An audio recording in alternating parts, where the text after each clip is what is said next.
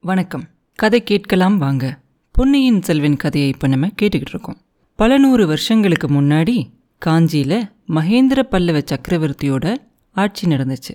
அப்போ நாடெல்லாம் மகாபாரத கதையை படிக்கிறதுக்காக ஏற்பாடு செஞ்சிருந்தார். புத்த சமண மதங்களோட பிரச்சாரத்தால் மக்கள் எல்லாம் சாதுக்களாக ஆகிட்டு இருந்தாங்க. தமிழ்நாட்டில் மறுபடியும் வீர உணர்ச்சி பரவணும் அப்படிங்கிறதுக்காக அந்த ஏற்பாடு செஞ்சிருந்தார். பாரத கதையை படிக்கிறதுக்காகவே நிறைய ஊர்களில் பாரத மண்டபங்களை கட்டினார். அவர் தொடங்கின அந்த ஏற்பாடு இன்னமும் தொண்டை மண்டலத்தில் தடையில்லாமல் நடந்துக்கிட்டு இருந்துச்சு. ராத்திரி நேரங்களில் மக்கள் அந்த மாதிரி மண்டபங்கள்லையோ இல்லை திறந்த வெளியிலையோ கூடி அந்த பாரத கதையை கேட்டாங்க. மகாபாரத கதையையும் அதில் வரக்கூடிய கிளை கதைகளையும் பாட்டாவும் இல்லை வசனமாவோ அமைச்சு நிறைய பேர் வீராவேசத்தோட அதை பாடிட்டு இருந்தாங்க. அர்ஜுனன் வந்து தீர்த்த யாத்திரை போயிருந்தப்போ மணிப்புரிக்கு பக்கத்தில் இருக்கிற அந்த காட்டில் மணிப்புரி ராஜகுமாரியான சித்ராங்கியை பார்த்தான். ரெண்டு பேரும் காதலிச்சு கல்யாணம் பண்ணிக்கிட்டாங்க. அதனால அவங்களுக்கு பிறந்த பையன்தான் அரவான். மலைநாட்டு கோமகளுக்கும் அர்ஜுனனுக்கும் பிறந்ததுனால அவன் ஒரு பெரிய மகாவீரனாக இருந்தான் பாரதம் யுத்தம் நடக்குது அப்படின்னு தெரிஞ்ச உடனே பாண்டவரோட படையில் வந்து சேர்ந்துட்டான். போர் தொடங்குறதுக்கு முன்னாடி எல்லா லட்சணங்களும் பொருந்திய ஒரு மா வீரனான ஒரு இளைஞனை பலி கொடுக்கணும் அப்படின்னு சொல்லி எல்லாரும் பேசிக்கிட்டு இருந்தப்போ இதோ நான் இருக்கேனே என்ன பலியா கொடுங்க? அப்படின்னு அரவான் முன்னாடி வந்தானா. அவனை காட்டிலும் ஒரு சிறந்த வீரன் யாருமே பாண்டவர்களில் கிடையாதான்.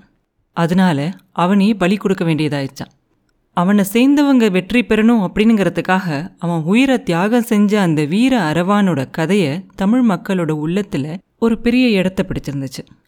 அதனால திரௌபதி அம்மனுக்கு எங்கெல்லாம் கோயில் கட்டியிருந்தாங்களோ அதுக்கு பக்கத்திலேயே அரவானுக்கும் கோயில் கட்டி திருவிழாலாம் நடத்தினாங்களாம்.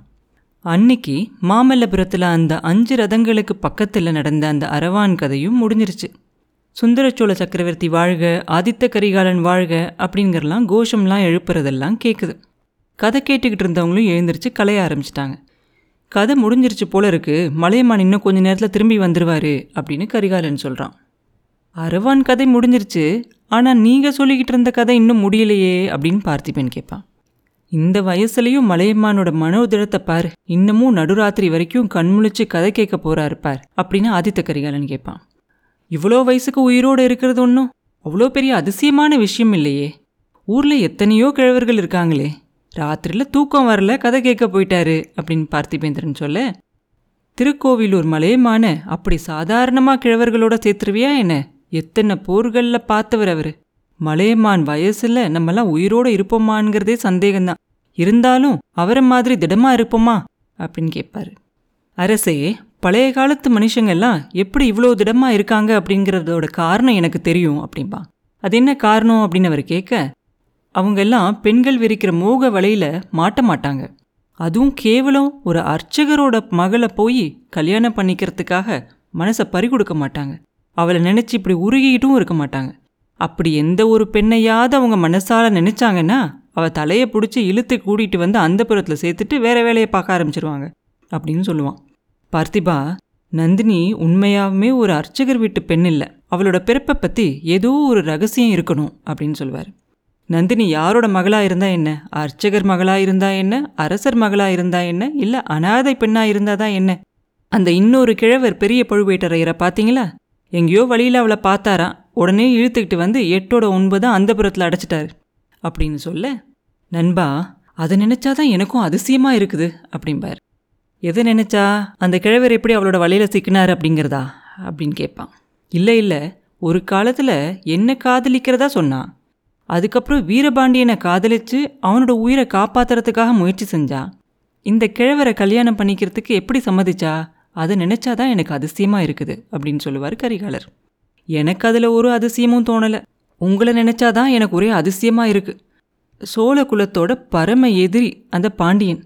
அவனோட உயிரை காப்பாத்துறதுக்காக பிச்சை கேட்டா உங்ககிட்ட உயிர் பிச்சை கேட்டா உங்ககிட்ட. அவளை சும்மா விட்டுட்டு வந்தீங்களே. அவளையும் அவனோட சேர்த்து வெட்டியிருக்கணும். அப்படி இல்லைன்னா கையையும் காலையும் கட்டி சிறைபிடிச்சு கூட்டிட்டு வந்திருக்கணும். இது ரெண்டில் உன்னை செய்யாமல் சும்மா விட்டுட்டு வந்துட்டீங்களே. இப்போ கூட எனக்கு ஞாபகம் வருது அரசே. அந்த குடிசையோட வாசலில் நீங்கள் வீரபாண்டியனோட தலையை தூக்கிக்கிட்டு வந்து நின்னப்போ உள்ளே ஏதோ அழுகிற சத்தம் கேட்குதே அப்படின்னு நான் உங்ககிட்ட கேட்டப்போ அது யாரோ அர்ச்சகர் வீட்டு பெண்கள் ஏற்கனவே பயந்து போயிருக்காங்க. அதனால நீங்கள் யாரும் உள்ளே போக வேண்டாம் அப்படின்னு சொல்லி சொன்னீங்க. வெற்றி வெறியில் இருந்ததால் நாங்களும் அதை பற்றி பெருசாக நினைக்கல. உடனே எல்லாரும் வீரபாண்டியனோட தலையை எடுத்துக்கிட்டு கிளம்பிட்டோம்.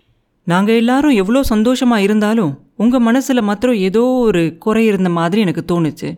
நான் கூட உங்ககிட்ட அழுத்தி உங்களுக்கு ஏதாவது பெரிய காயம் பட்டிருக்குதா? அப்படின்னு கூட நான் கேட்டேன். நீங்கள் ஏதோ ஒரு பதிலை சொல்லி என்னை சமாதானப்படுத்திட்டீங்க அப்படின்னு சொல்லுவான் பார்த்திபேந்திரன்.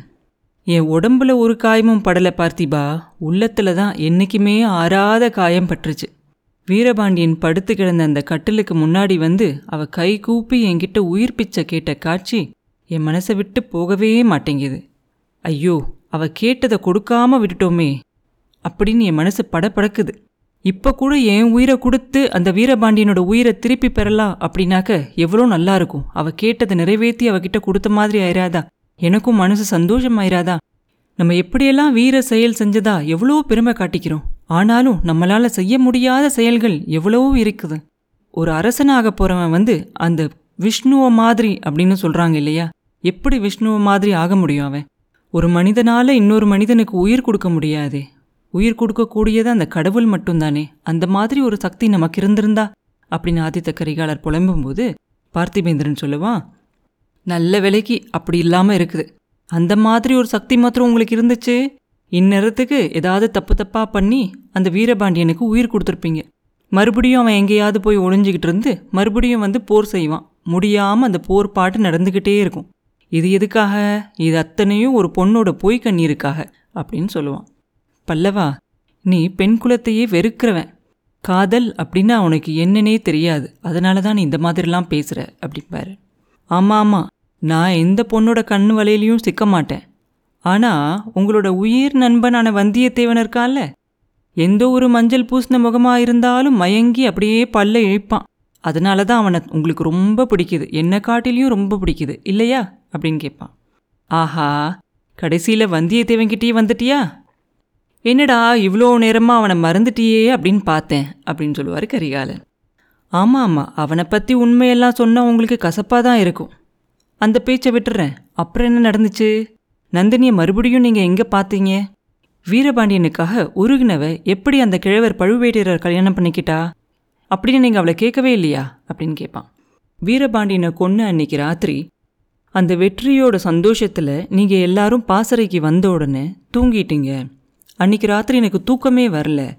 அதனால மறுபடியும் நடுராத்திரி ஆனதுக்கப்புறம் நான் அங்கேருந்து எழுந்திரிச்சு போய் அந்த சூளையில் போய் பார்த்தேன். அங்கே போய் பார்க்கும்போது அந்த குடிசைகளெல்லாம் நெருப்பில் எரிஞ்சுக்கிட்டு இருந்துச்சு. கிட்டத்தில் போய் பார்த்தா ஒரு வயசான தம்பதியர் மற்றும் அது பக்கத்தில் இருந்தாங்க. நான் போனோன்னே என்னை பார்த்தோன்னே அவங்க இன்னும் ரொம்ப அழுக ஆரம்பிச்சிட்டாங்க. அவங்க ரெண்டு பேரையும் சமாதானப்படுத்தி என்ன நடந்துச்சு அப்படிங்கிறத தெரிஞ்சுக்க முயற்சி செஞ்சேன். அவங்க ரெண்டு பேரும் நந்தினியோட அப்பா அம்மாவா கொஞ்சம் வருஷத்துக்கு முன்னாடி நான் செம்பியன் மாதேவியோட தோட்டத்தில் பார்த்துருக்கேன் அவங்க கிட்ட கேட்கும்போது என்ன தெரிஞ்சிச்சு அப்படின்னாக்க அவங்க ரெண்டு பேரும் அவங்களோட இன்னொரு பொண்ணோட பிரசவத்துக்காக ஊருக்கு போயிருந்தாங்களாம். திரும்பி வரும்போது வர வழியில் யாரோ ஒரு பெண்ணை கையையும் காலையும் கட்டி நெருப்பில் கொண்டு போய் போட பார்த்துக்கிட்டு இருந்தாங்களா ஒரு சில வீரர்கள். போர் நடக்கிற நேரங்களில் இந்த மாதிரி காட்சியெல்லாம் சகஜமானது தான் அப்படின்னு சொல்லி அதை கண்டுக்காமல் அவங்க ரெண்டு பேரும் இந்த சோலைக்கு வந்திருக்காங்க. அங்கே வந்து பார்க்கும்போது குடிசைகளெல்லாம் நெருப்பில் எரிஞ்சிக்கிட்டு இருந்துச்சான் அவங்க மகளை காப்பாற்ற சொல்லி என்கிட்ட கெஞ்சினாங்க ரெண்டு பேரும். நந்தினிக்கு என்ன ஆச்சோ அப்படிங்கிற பதஷ்டத்தில் எனக்கு என்ன சொல்கிறதுனே தோணலை. அவங்க மேலே இறக்கமே வரலை. அவங்க ரெண்டு பேரும் அவளோட உண்மையான அப்பா அம்மா இல்லை அப்படிங்கிற சந்தேகம் எனக்கு முன்னாடியே இருந்துச்சு. அது இன்னும் உறுதியாயிருச்சு. அவங்களோட சொந்த மகளாக இருந்தால் அவளை மட்டும் தனியாக விட்டுட்டு அவங்க ரெண்டு பேரும் போயிருக்க மாட்டாங்க இல்லையா? அவங்க ரெண்டு பேர் மேலேயும் எனக்கு இன்னும் கொஞ்சம் கோபமும் வந்துச்சு.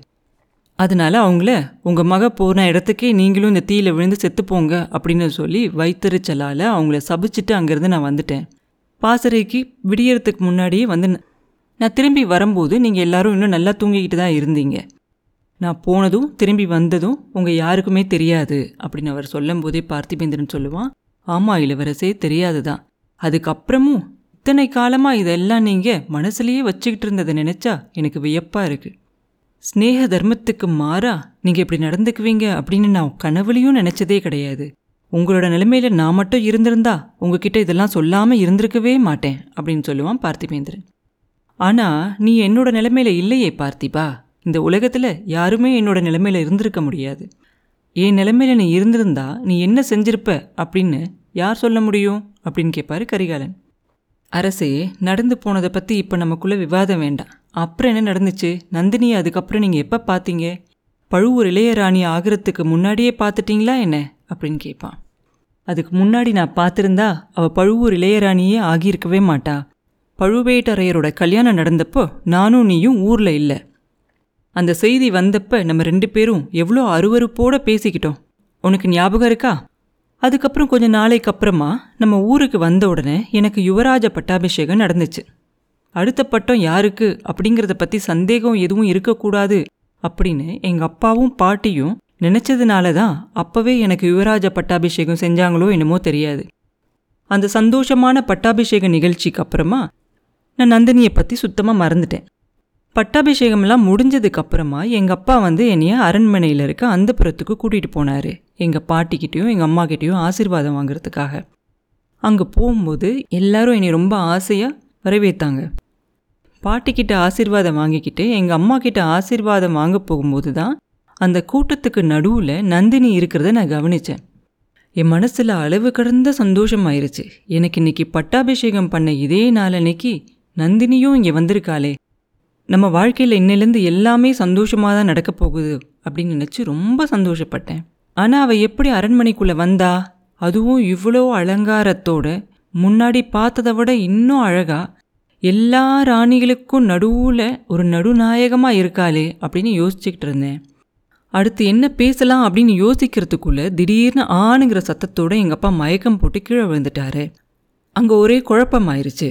உடனே எங்கள் அப்பாவுக்கு மயக்கத்தை தெளிவுபடுத்துறதுக்காக அவர் பக்கத்தில் ஓடி போய் செய்ய வேண்டிய காரியங்கள்லாம் செஞ்சிகிட்டு இருக்கும்போது அங்கே இருந்த எல்லாரும் கலைஞ்சு போயிட்டாங்க.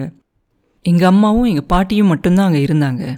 அதுக்கப்புறமா நான் போய் என் தங்கச்சி குந்தவை கிட்ட போய் நந்தினி எப்படி இங்கே வந்திருக்கா? அப்படின்னு கேட்கும்போது நந்தினி பெரிய பழுவேட்டரையரை கல்யாணம் பண்ணிக்கிட்டா. அதனால தான் அவ இங்கே வந்திருக்கா அப்படின்னு சொல்லி குந்தவை சொன்னா. என் நெஞ்சில் அப்படியே ஒரு கூரிய ஈட்டி பாஞ்ச மாதிரி இருந்துச்சு. நண்பா போர்க்களங்களில் எத்தனையோ முறை நான் காயப்பட்டதுண்டு. ஆனால் நந்தினி தான் பழுவூர் இளையராணி அப்படின்னு குந்தவை சொன்ன உடனே என் நெஞ்சில் ஏற்பட்ட காயம் இன்னும் ஆறவே இல்லை அப்படின்னு சொல்லிக்கிட்டே ஆதித்த கரிகாலர் அவரோட நெஞ்சை அமுக்கி பிடிச்சிக்கிட்டார். அவரோட நெஞ்சில் இன்னமும் அந்த வழி இருந்துச்சு. அப்புறம் என்ன நடந்துச்சு அப்படிங்கிறத அடுத்த பதிவில் பார்ப்போம் மீண்டும் உங்களை அடுத்த பதிவில் சந்திக்கும் வரை உங்களிடமிருந்து விடைபெறுவது உண்ணாமலை பாபு. நன்றி.